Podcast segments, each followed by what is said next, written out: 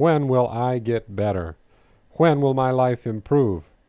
I am the one who decides when it will happen. The instant that I put positive things into my mind is exactly the moment it begins. Until I think positive thoughts, it will not come to pass. Improvement is only a thought away. I don't need to travel on a long pilgrimage or visit a shrine to make things better. I only need to change the way I think. Improvement happens in an instant. I don't have to wait until I'm older, stronger, more intelligent, more mature, more beautiful, more qualified, or until I graduate for things to get better. I can make them better any time I want, anywhere I am. All I need to do is fill my mind with positive things. I don't waste my time wondering if my life will ever improve. Instead, I make it better today by putting positive things into my mind. Outward appearances are deceiving, so don't be too quick to judge. Take caterpillars, for instance. Some caterpillars are a thing of beauty, but most of them aren't much to look at. They crawl around like colored worms, they eat leaves for breakfast, lunch, and dinner, and they have the personality of a sea slug. How many people have invited you over to look at their caterpillar collection? Few to none, I'll bet. When God passed out good looks, he apparently skipped the caterpillars.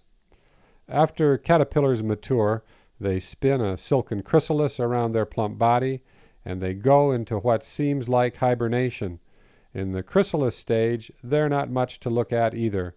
A chrysalis may represent outstanding engineering, but as a thing of beauty, it's an abject failure.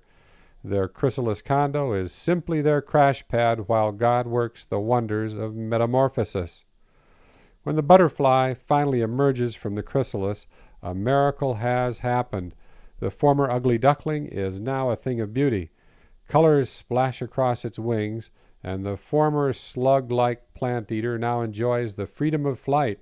It spends the rest of its days flying from flower to flower, sucking up the nectar of life. Everybody loves butterflies. These delicate flying palettes of color remind us how much God loves beautiful things. God didn't have to make them beautiful. He could have made them look like flying slugs. Just attach drab wings to a caterpillar's body and the job is done. Perhaps God made butterflies to teach us lessons about life and make us more tolerant and less judgmental. We are all a work in progress, and although we're not butterflies yet, we can't become butterflies without first being caterpillars. We've got to eat a lot of leaves and do a lot of growing before we blossom into our final state. Just as you can't judge a book by its cover, you can't judge a caterpillar by its color. The caterpillar might not look like much now, but when God gets done with it, it will become a creature of splendor. Judging people harshly in their caterpillar stage is a big mistake. They are a work in progress, and what you see is not the finished product. Right now, a person may not look like much, but when God finishes working his miracle, a new person painted by God's palette of love will emerge in awesome beauty. Don't be quick to judge yourself in a harsh manner.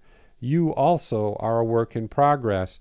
Your caterpillar stage might not seem like fun, but God knows what He is doing. You have to be a caterpillar before you can become a butterfly. There is no other way. God is working behind the scenes, taking care of the details, and things are going to work out. God has a dream for your life that is better than you can imagine. When you get in agreement with His plan, there is no limit to how good your life can become. There's a butterfly somewhere inside you that's waiting to come out, and with God's help, it won't be long before you are soaring on the updrafts of God's love.